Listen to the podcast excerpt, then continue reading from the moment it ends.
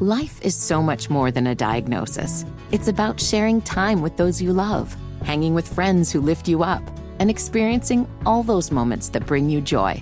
All hits, no skips. Learn more about Kisqali ribociclib 200 milligrams at kisqali.com and talk to your doctor to see if Kisqali is right for you. So long live singing to the oldies, jamming out to something new, and everything in between. This is the Wes and Walker Show. And a moral lesson is told at the end of each episode. One notable episode is one called The Price, in which a boy buys a drug called Spin. He was smoking that Spin. It's Wes. Becomes addicted to it and dies of an overdose. We need Oh, no. more cartoons like that these days for these badass. And Walker. Will these kids die of drugs? Yes, so they can learn their lesson fizzle. and know not to do it. If somebody fictional dies, they'll learn not to do it in Okay. I just non-fiction. wanted to You know what I'm saying? And for get that reason, mm-hmm. Marshall BraveStarr, Tex Hex, New Texas is straight.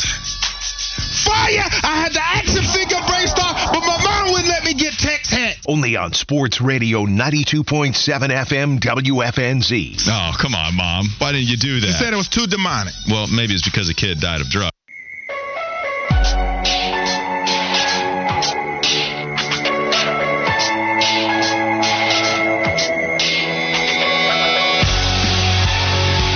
Wes and Walker Sports Radio 92.7 WFNZ. Appreciate you joining us. We'll be on for the next two hours. In the first hour, we talked about North Carolina suffering the loss to Virginia, one Go of the biggest upsets. yourself. Yeah, man. We heard from Don LaGreca a little bit ago too at 12:30 in the form of Josh Fitty Marlowe when he was ranting when he went to the foul line for the second time, I believe, in three days worth of shows. Except this one was all sorts of fiery coming over there from behind the soundboard. People loved it. People were here for all of the anger, and they want to continue to see North Carolina lose because a lot of heels haters texting in at 704 570 9610. Oh yeah, there were so many Wolfpack babies that got conceived the other night. There's going to be a new population in Raleigh. Question: Would it be unprofessional of me to send my rant to Don LaGreca to see if he would approve or disapprove of said rant? I think you should. Okay. There, Wes told you it's done. Do it. Send it to Don LaGreca. Do you want him to play it on air? Is no, I just want to see for? if I tweet at him. Maybe he will interact with it. Maybe. I mean, look, maybe the Michael K show steals the foul line because we all steal things in radio, Mm-hmm. and I could be the one that birthed it. And uh, I just want to shout out my guy Wes real quick. Last week, last Thursday and Friday, fantastic. I had a lot of fun. Thank you, sir. And then he covers Walker's butt because Walker owed me a Mountain Dew. Promised me one on Wednesday's show. Two times failed to deliver. Wes goes to the vending machine, comes back with said Mountain Dew. Wes, I love you, man. All right, man. You know, you earned it. That that that rant was fantastic. Wait, those, what, three beers that I bought you the other night? That doesn't do oh, anything for you? Oh, I mean, if you want to go back to that Friday, we can revisit because I offered. I offered to buy you a beer, and you wouldn't let me, but you let Shroppy buy you a beer.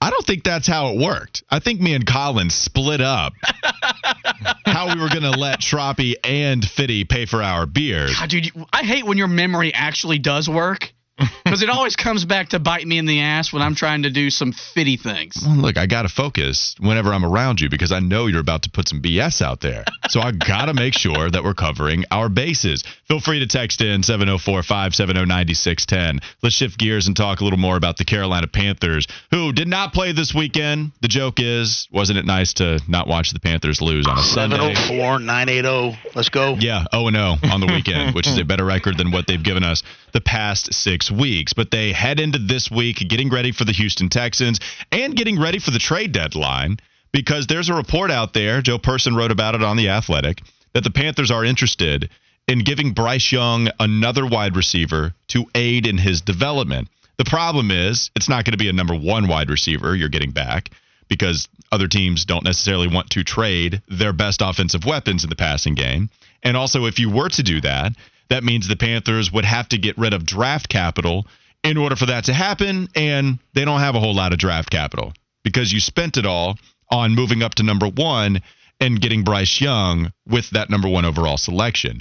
So, really, the other way to do it is to have a player swap. And the Panthers are considered both sellers and buyers, especially with that wide receiver position, but sellers everywhere else. We've talked about Brian Burns. I don't know if he's ever left the trade market. I don't know if he's ever left the block because last offseason we thought, all right, they're going to agree to a contract extension and then he'll be here long term, but it never happened. So now here we are having the conversation again of could you get two first rounders, whatever, if you traded Brian Burns. But the other players on this list, could you get like a third wide receiver that would even amount to anything?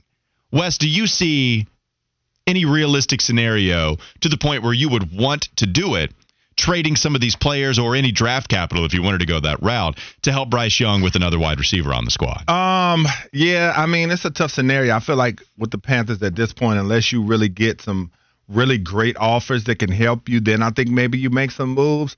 Um, if Brian Burns can net you two first rounds or a first rounder and another high draft pick, I think that's something to be taken under consideration. Same with Derrick Brown. Uh, but the thing you have to ask yourself is how are you going to replace these guys? If you do trade Brian Burns, what's your plan to replace him? Do you feel like that you're going to be getting rid of him and then going into the draft trying to find him again? You know, so that's the conundrum they run into. I think that uh, maybe some player for player swaps, but you rarely see that. I think unless you really have a chance to get a guy that you feel like is going to be a true game breaker, true difference maker for your franchise, and you don't have to give up too much, then I think maybe you make the deal. But we know that's not how that works either. I think the best course of action for them at, at this point is just to stand pat with what you got. Uh, the Panthers are going to have a lot of cap space. I read a, a piece that they're going to have over 60 plus million next season in cap space. The draft picks that you do have, um, I mean, if you really feel strongly that you don't want to play Brian Burns, what he's worth, and if you're that far apart on negotiations, then perhaps you look into that deal. But other than that, I think that you just stand pat and just keep building. Yeah, I just don't know what the draft capital in return would be or what kind of player swap you could make. So, if you're going to get rid of some of the players, Joe Person came up with a five player list. Brian Burns is on that list. No surprise. We've been talking about it a lot. Some of the other names are Donte Jackson, who maybe you could get a mid round pick in return, which if you got a fourth round pick in return, might do that. Donte Jackson just didn't live up to the hype after what I thought was some promising moments that he had early on in his career. Known as a ball hawk, would go and get an interception, would bite on some of those routes, and sometimes it worked out for him. A lot of times it didn't. Just been injury prone too uh, under uh, unfortunate for him, but it just hasn't worked out this season by any stretch of the imagination. Jeremy Chinn, we thought maybe okay, is there a team out there that values what he is as a player, which is a safety, probably more so in a linebacker body that makes plays a lot closer to the line of the scr- uh, line of scrimmage than he does in coverage. And so, is there a team that wants to utilize that part of his skill set, and would they be willing to pay for it? But he suffered a quad injury that's going to hold him out for six weeks. And so now I don't know how much you can get in return there. There is a player that I was a little surprised to see on the list, but only because we haven't talked about it before. It makes sense when it's laid out for me. What about Hayden Hurst, Wes? Because Hayden Hurst was involved in the passing game week one against Atlanta. And I thought, all right, this is somebody they keep targeting.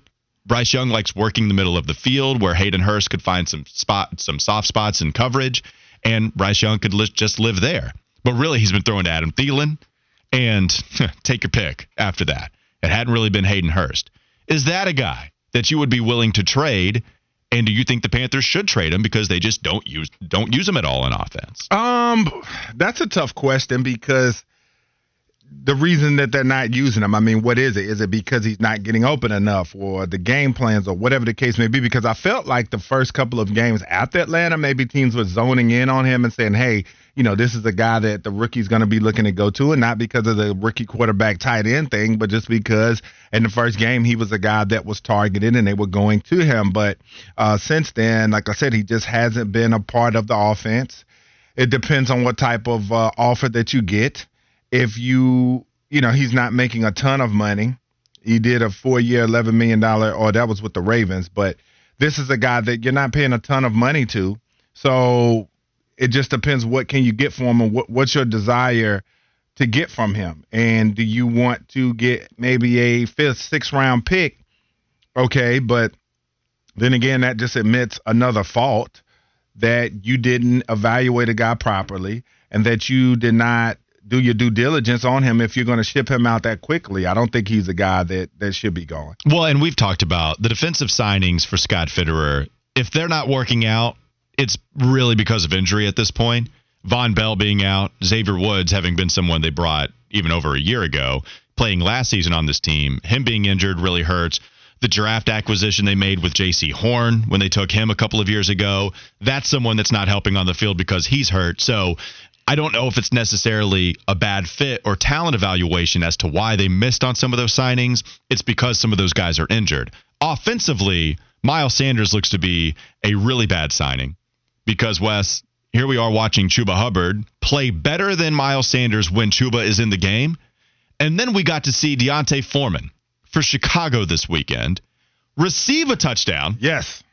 And run for a couple of other touchdowns. Yes, against the lowly Raiders, which, if you need a win, whether you're Jeff Saturday looking for your first win as a coach at any level, Raiders got you covered. If you're Tyson Bagent, an undrafted rookie QB making his first start in the NFL, and you need a victory to help you out going forward, McDaniels got you. Okay? Even with all that being said, D'Onta Foreman looks as good as he did last year, except he's not making all the Miles Sanders money, and yet he looks better than that guy. So I think these are a couple of indictments as you look even closer as to what's happening with this offense. But man, if you so Miles Sanders isn't working out. Hayden Hurst, if you trade him, that's clearly a hey, all right, it didn't work out with Hayden Hurst as to what we were hoping he would do for Bryce Young. Drafting Jonathan Mingo at this moment when Josh Downs is among the league receivers, uh, among the leading receivers in the league this past weekend. There's just the offensive decisions, Wes. It's really hurting this team, and it's hurting the one you still hope you got right with Bryce Young. Yeah, and so it was kind of a thing that we talked about last week while you were gone, Walt. We talked about the fact of the Panthers building their offense kind of in an old school vein and not really looking to be a dynamic offense with plenty of matchup issues all over the board. And yeah, we thought that the signings they made were a good starter kit, and that may well be true. We see that Adam Thielen has been playing uh, as good as anybody in that slot. But you look at Chark, like you said, the injury concerns, and he just hasn't seemed to caught on for whatever reason or another. He's made a play here or there but there's nobody on that offense really what people are fearful of as far as what they can do to you, whether it's taking the top off the defense or whether it's being a 50 50 ball king. Like, there's not a lot of dynamic players on this Carolina offense, and you can add Hayden Hurst to this list, even though I did think he was going to be a guy that could get around 700 yards receiving. But he's a good, solid, traditional tight end. But this Panthers offense could use an influx of speed and influ- influx of uh, dynamic playmakers, and that can look a lot of different ways because Mingo, okay, the thought there is big, strong guy, can run a little bit, going to be able to dominate down the field on 50 50 balls. But that hasn't happened. But then the guys that you bring up, like the Tank Dells, like the Josh Downs, and players of that ilk, they're matchup nightmares where you get them on a linebacker or you get them on a safety that's too big and can't keep up with them or things of that nature. And so it's like, what's the design of this Carolina offense? What were you trying to gain with the pieces that you had? And so, not to say that it's hard to go out and build what Miami's built because it's hard to go get a Tyreek Hill to start all of that off. But you got to have some just some type of influx on this offense of playmakers to make this team more dynamic, and I don't think they're there right now. And I understand. Yeah, I want more speed too. I'm not even so mad at what you think these guys could become and hitting on the ceiling of what that is. AJ Brown has been among the best receivers in the league. We compare Jonathan Mingo a lot to AJ Brown because he that that's the ceiling, right? The yeah, ultimate body ceiling. Type, yeah, play style. Physical, good with the football in his hands. I don't need them to select Jaylen Waddle if you like this other wide receiver at his peak with his skill set better. But if you miss out on him, then it's gonna hurt. And so it's not even necessarily the identity. It's Wes, even if they have an identity in their mind, they can't get players to perform well within whatever their vision is. So when they select these other players, it, it's not even working out with whatever vision they have. And the other thing I'll say too about the draft, which a lot of people are saying on the text line, great. I want Scott Fitterer to trade for more draft picks for him to just miss on those draft picks too. Well, Scott Fitterer might not be making trades for himself. He might be making trades at the deadline and then that job might be taken away from him this offseason yeah. for another GM to deal with. So you have to think about that. But uh, Jonathan Mingo, little bit of a reach there at 39. I we were discussing some of these other wide receivers going higher, But then DJ Johnson, a clear reach based on what we had known coming in. We're not inside the war rooms. It's not like we know everything. Oh, DJ Johnson wouldn't have gone until 130 if you didn't select him. But it just feels like you jump up to go get your Mingo. You jump up, you trade up, you get rid of an asset to go get DJ Johnson. Two years ago, you trade up to go get what you thought was an asset and Matt Corral. And these guys either don't perform well, don't show any signs that they're the guy immediately, or they're not even on the team in some cases. And it the draft history has been so detrimental to this team. Yeah, and also too, man, you look at Horace Shodan, and I think the same thing when you look at what he's talking about and saying letting Haason Reddick go. Like when I watch the Eagles play, I'm sitting there, I'm like, why did the Panthers let him go again? Like I, I was confused. And so this front office, it's just been a comedy of errors as far as free agents brought in to this point and also uh, draft selections that they've missed on. And that's what sets your franchise back more than anything because we're out of the days where quarterback, if you draft them, you have to pay them a ton of money and it's going to hurt you if it doesn't work out. Those days are done. But what's hurting Carolina right now is just missed draft pick after missed draft pick. And then also now, when you look at what's happened uh, in free agency, missed assessments on that as well. I mean, we talked about the grocery list all season long, and there were things added to it. It's like you know, your, your girl called you, your wife, or whatever the case may be. You're in the grocery store, and she's like, "Hey, uh, I forgot a couple of these main ingredients. I told you. I, I thought I had it, but I didn't. You thought you had a left tackle, you might not. You thought you had a running back in Miles Sanders, probably don't. So there are a lot of things that they thought that they addressed as well that they're going to have to go back and address, and that's what's going to make this rebuild uh, take a little bit longer because there are some things that you had to go back and get because you didn't you thought you already had it. Yeah, they're making that call and you're like, "Don't worry, babe. I'll whip something up for us tonight." yeah, yeah. And then when it's done, ooh, what That's is what that? I'm saying. Yeah, it's Don't- like you forgot some of the ingredients. Don't you ever do that again. you go back to the grocery store and you go get what I asked for. Right, exactly. and then we try it from there. Yep. Let's continue to talk about the Panthers. I spoke about some of the players performing well that were ex Panthers. I want to know how much that grinds your gears. The other thing I want to know is is the NFC South exactly who we thought they were? Let's get to all of that coming up next on Wes and Walker, Sports Radio 927 WFNZ. McDonald's is not new to chicken. So maybe stop questioning their chicken cred and get your hands on the McCrispy. Juicy fried chicken, buttery bun, unmatched pickle to chicken ratio. Yeah, they know what they're doing. In fact, we can honestly say they're not new to chicken, they're true to chicken. The McCrispy. Only at McDonald's. Ba da ba ba ba. Life is so much more than a diagnosis. It's about sharing time with those you love, hanging with friends who lift you up, and experiencing all those moments that bring you joy. All hits, no skips. Learn more about Kisqali ribociclib 200 milligrams at kisqali.com and talk to your doctor to see if Kisqali is right for you. So long live singing to the oldies, jamming out to something new, and everything in between.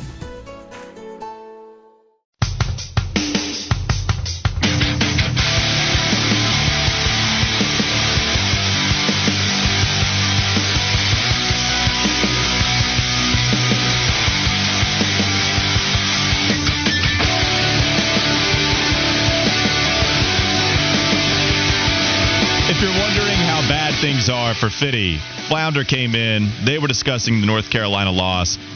Fitty said, seven and five football, here we come.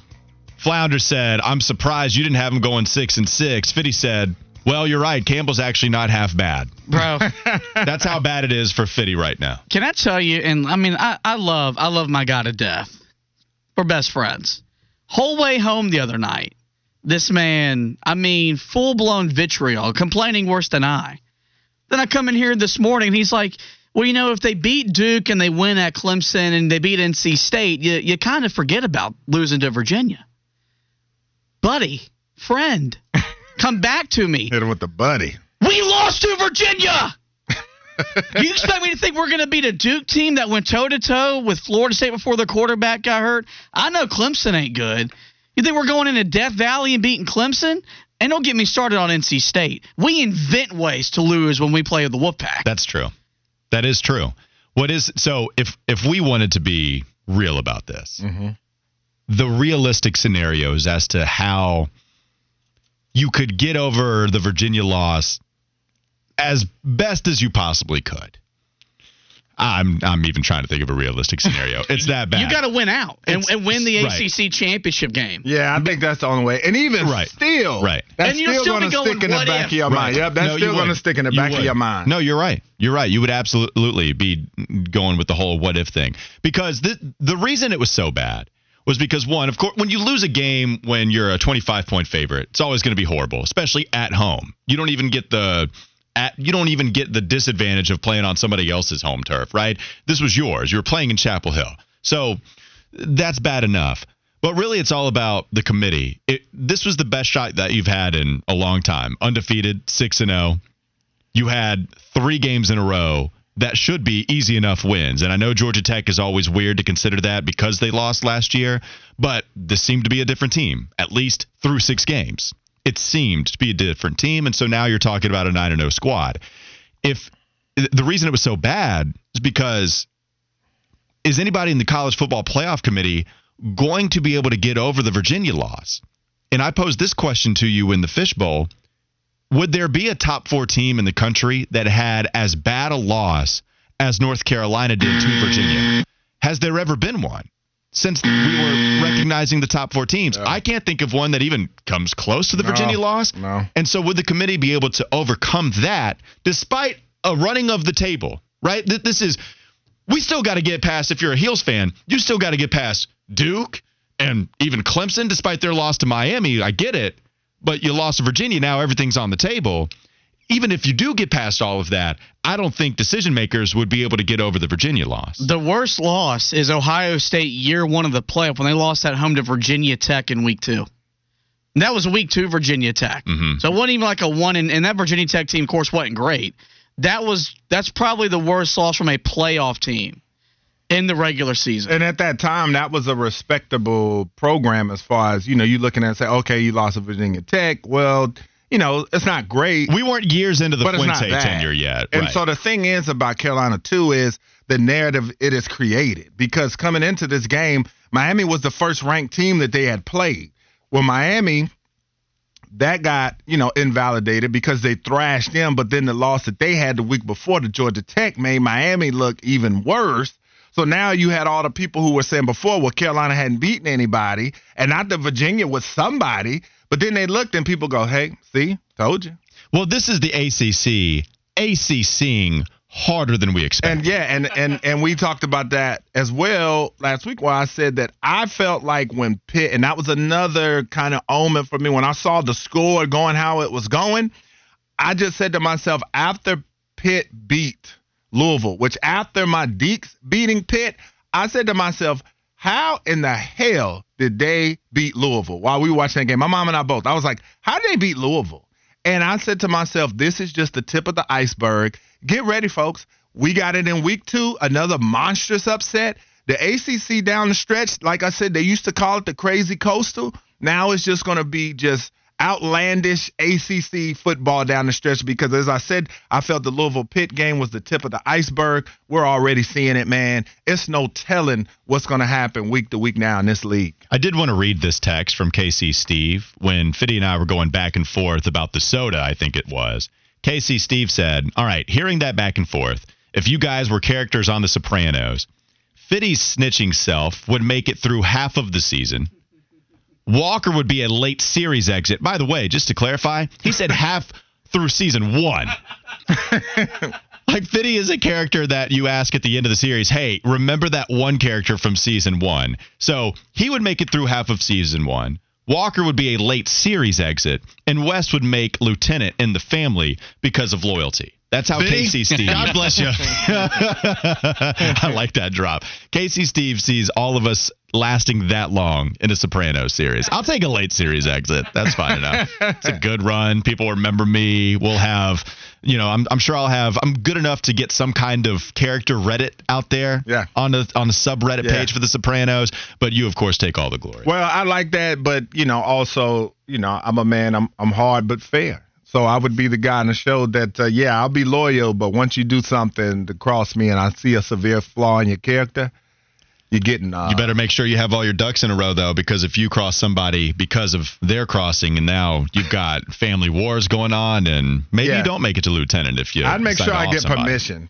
You know what I'm saying? I get permission Okay. before I whack somebody, but Okay. I, I get you out of here. How would I get whacked? That's what I want to know. If you're killing me, how am I getting killed? Well, this is a family radio, so I don't.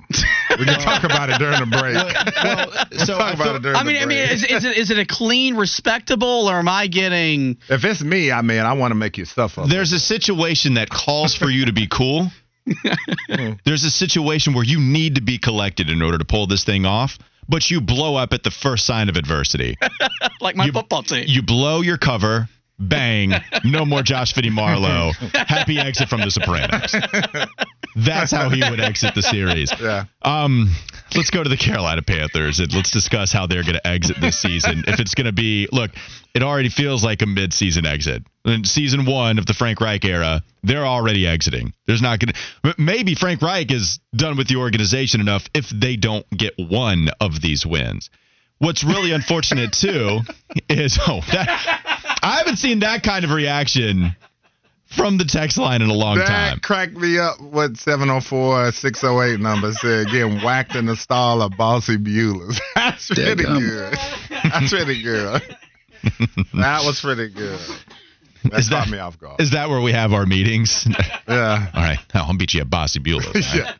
Doesn't that sound like a place that monsters will eat? It does. Uh, we're gonna go over there to Bossy Beulah, Mhm. have a chicken sandwich, and uh, talk about what we're gonna do. Mm-hmm. One hundred percent.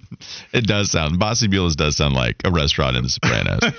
All right, should we try again with the All right, let's go, stuff? go, no, let's it's go. tough. No, I get it. It's really hard to talk about them. I think what's unfortunate, just like with the Tar Heels, this being the season to where maybe they can make a top four playoff. Carolina could have competed in the NFC South this year. Yeah. The NFC South got some love at the beginning. We were discussing, hey, did we underrate the NFC South? Atlanta looks good. Baker Mayfield is balling with Tampa Bay. New Orleans, they're not even playing their best football yet, and here they are, rattling off a couple of wins. The NFC South does not look good anymore, Wes. You have the Falcons. I don't even know what's going on with Bijan Robinson. I mean, I don't even know. Okay. They said he didn't feel good, and that's why he wasn't getting any touches in this game. But man, they didn't list him as a possible uh, as a possible absence from this contest that they played. New Orleans, man, I'm sorry. They just don't look like a good football team. Their defense is good enough, but their offense, Their they- offensive line. yeah, they're they're just not clicking at all. And Atlanta, they can win some games if they don't turn it over in the red zone three times an outing.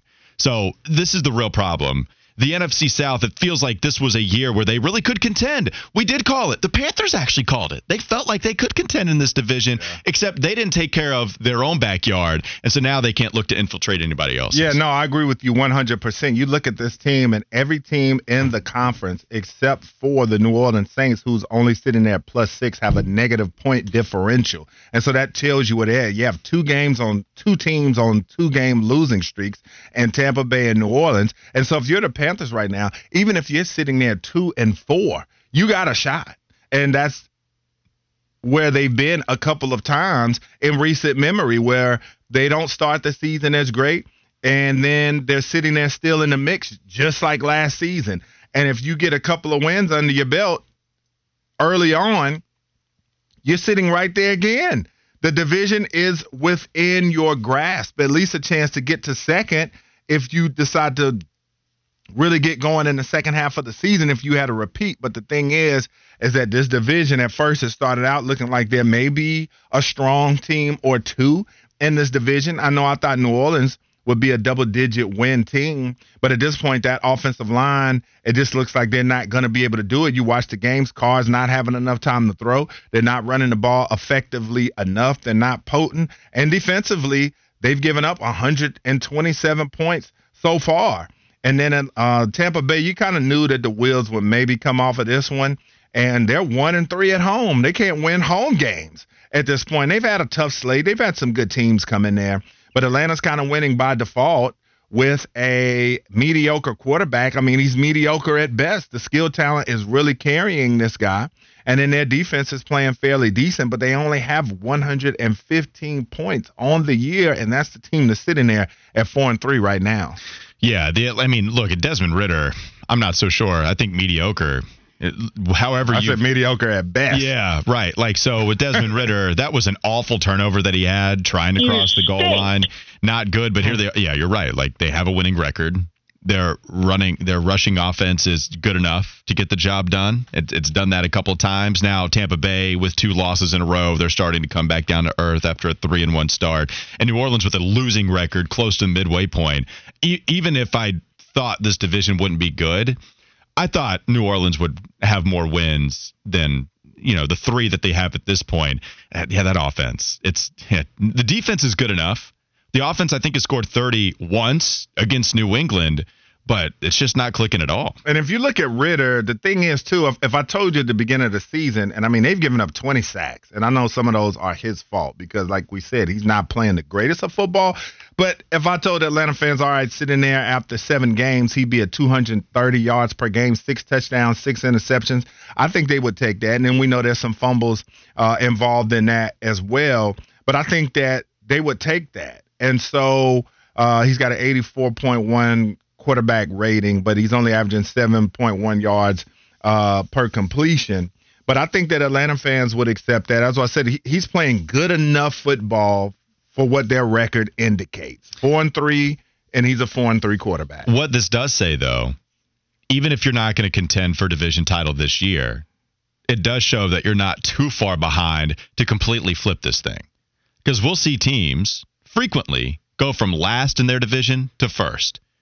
The NFC South, you know, God bless any kind of confidence you still have in the Panthers getting it right in the offseason. But if you did have that confidence, then the NFC South would be a good candidate for national pundits to choose. Okay, that's the division where we're going to see it happen. The last team get all the way up to the top because you just don't feel good enough about the Saints moving, you know, so far ahead of you. The Atlanta Falcons maybe a little bit there because I think if you drop a good quarterback in there, then you feel a lot better. But QB is still a really important position that they haven't figured out post Matt Ryan. And are they going to draft one as high as they possibly can? And they're going to be in that weird no man's land where they're winning too much to get a top five pick. And yeah, they're not going to be uh, bad. Yeah, they're just going to win too much to not have that. So it does say, all right, even after everything going as poorly as it possibly could this year through the six games that they've played, it does show in the big picture they're still not too far off of competing against these other teams where it matters more. Yeah, and that's the thing I guess that you can look at to, as you like to say, be on a glass half full type of thought process is that you look at this and say, okay, now, as I always say, each year brings something different. You never know what teams are going to do what. But if these teams aren't going to make the playoffs, and we know the champion will, so let's say Atlanta goes on to win this division. Atlanta to me is a quarterback away from really being a real problem in the NFC uh, in my book because they got great skill talent. They've worked on uh, getting that defense better. But when you look at Tampa, it's like, what's the objective here? Like, you're three and three. So if you finish second in the division with a respectable record, you knocked yourself out of getting one of the, the top, top quarterbacks, even though there's so many in this class. So you still have an opportunity to be able to do that. But for Carolina, as we said, the grocery list has gotten so much bigger. So, yeah, I think you have a chance to get right for next season. I still don't know 100% if they're going to be able to solve all of their Yeah. ills in one off season.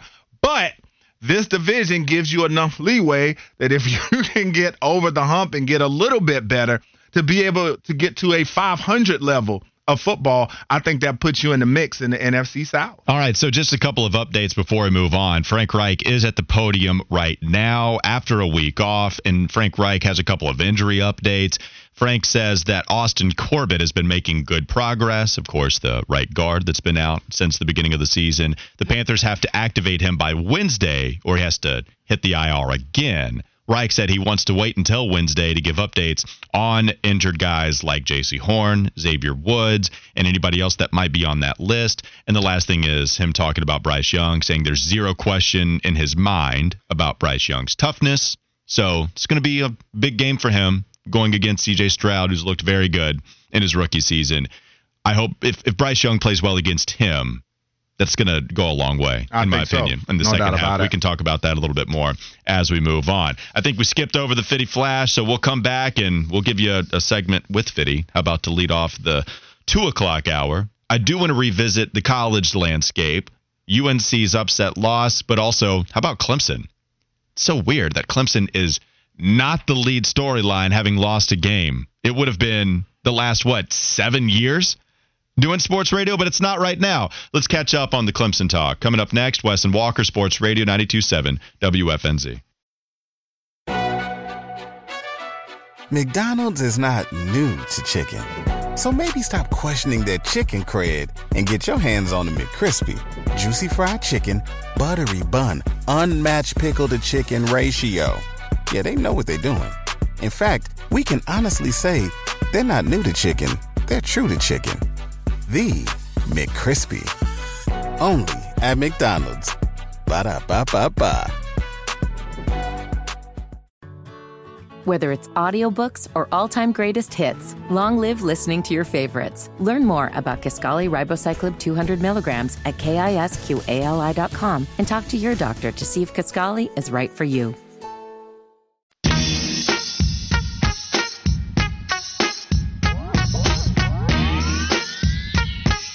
Welcome back, folks. This is the Wes and Walker Show, Sports Radio 927 WFNZ on a football Monday. Walker Mail back in the building. Josh Fitty Marlowe and myself, Wes Bryant, talking about college football this weekend. Man, was it just smoking. I'm talking about that late night window. It was, you know, you had the USC deal and them losing a game. You had Clemson and Miami and them going to overtime. You had Carolina going down. I mean, it was just lit on Saturday night with college football games. And so let's get right into it. When you talk about the ACC, the other big loss of the day, if you want to call it that, two four and two football teams, Miami and the Clemson Tigers going at it down there in the Dade County.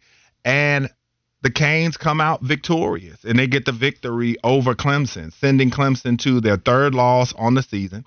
A game that we thought that they would go in and take care of business, especially with what we've seen from Miami uh, over the last couple of weeks. But they hold Clemson to 31 rushing yards on the day. That's definitely a recipe for victory against this Clemson squad. This was the fourth overtime game between Clemson and Miami all time. Four of Clemson's nine ACC games against Miami have all gone to overtime. That includes three of the last four meetings in Miami. And Clemson is eight and ten overall uh, in over in overtime games. And so Miami was able to beat them physically up front. They had to come back. Clemson was up double digits, but it just wasn't meant to be. And Cristobal almost gave them the game late because with the last drive, he chose to be uber conservative and run the football. We get that uh, TVD went out of the football game, but Emory Williams came in and played admirably 24 33, 151 yards, a touchdown, and a pick. But I guess he didn't want to risk Emory Williams throwing a pick that could have cost him the game or whatever the case. But the Miami fans were up in arms. I was up in arms. I just didn't understand it. But they went to overtime and they came out on top. Clemson tried to run a read option play with Klubnik, and he thought that he could outrun uh, one of the Miami DBs, and it was not not DBs, but one of the uh, matter of fact, it was Corey Flagg Jr. and he could not outrun him. He told him, "This isn't Texas, son. This is not uh, hmm. high school anymore. Okay, you can't outrun me to the corner." And Clemson loses uh, that football game. So when we talk about that one, uh, how big do we feel like that that loss was? When you talk about the Clemson Tigers and is there uh, a potential trip to Charlotte for them, pretty much dash. I mean, where where do they rank in the ACC? Just not based off wins and losses. You can go off the eyeball test. You can uh, account for whatever you want.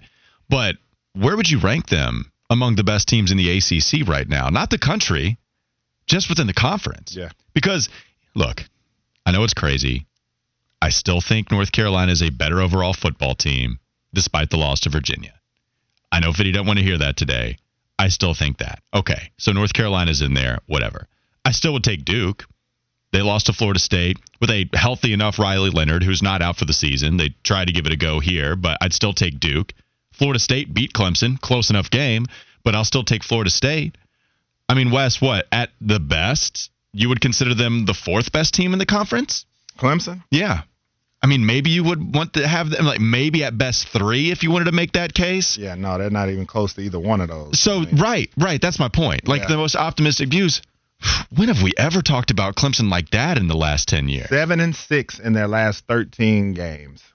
I anytime that you would pull up a team page on the internet in order to talk about them, there's a couple of shortcuts that you can do to pull up the team page real quickly. For Clemson, what I used to do was I would have the ESPN page up, and then I would just go to the rankings tab, and I would click on rankings. And I knew Clemson would be up there towards the top, and then I'd click on the Clemson tab. Can't do that anymore, Wes. You cannot. I got to go to standings, and then I got to scroll just a little bit, and then I got to click on Clemson that way, which, of course, it's only a couple more clicks, but it's not as quickly as it was because Clemson not in the rankings anymore. Like this is as bad. Like it was, it was bad last year. People were saying it was disappointment when they went to the ACC championship game and won, and blew out North Carolina.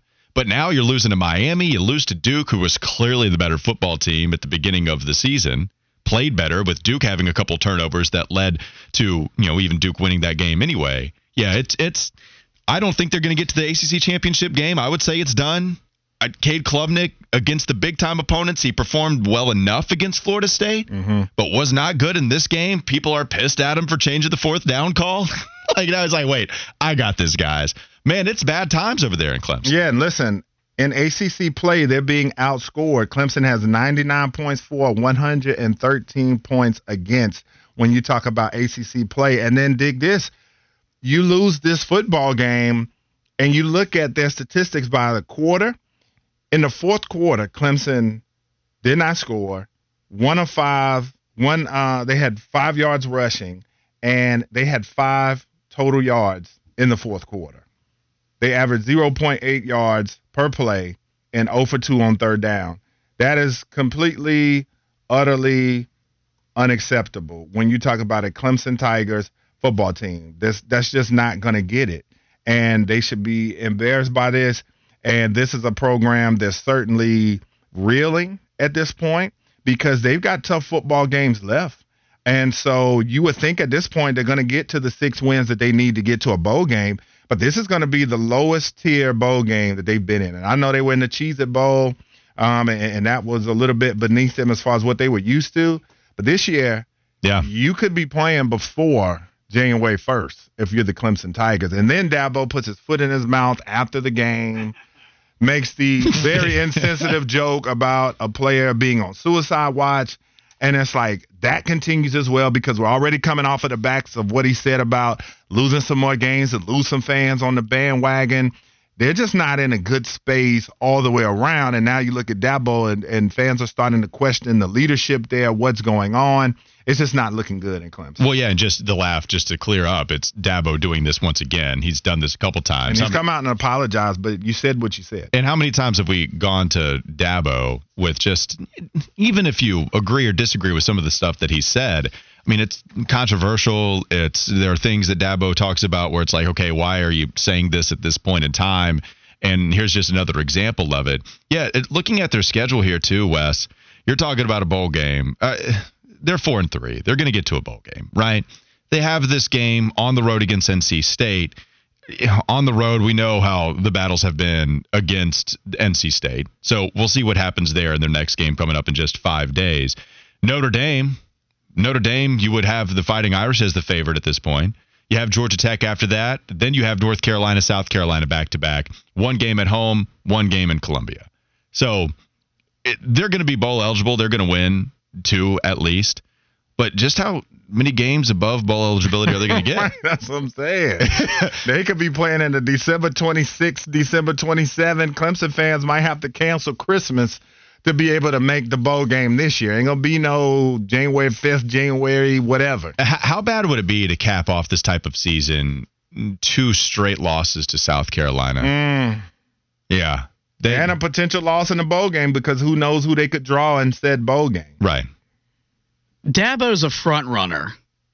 Do they do do they decline a bowl invitation? Because there's there's no denying his program needs to be rebuilt from top to bottom, inside out. Hubert Davis did it on the basketball side of things for Carolina basketball, caught a lot of flack for it. I defended it. I, I don't think Clemson fans. It, it, it would definitely be you know I'm a better than you mindset to go play like in the military bowl.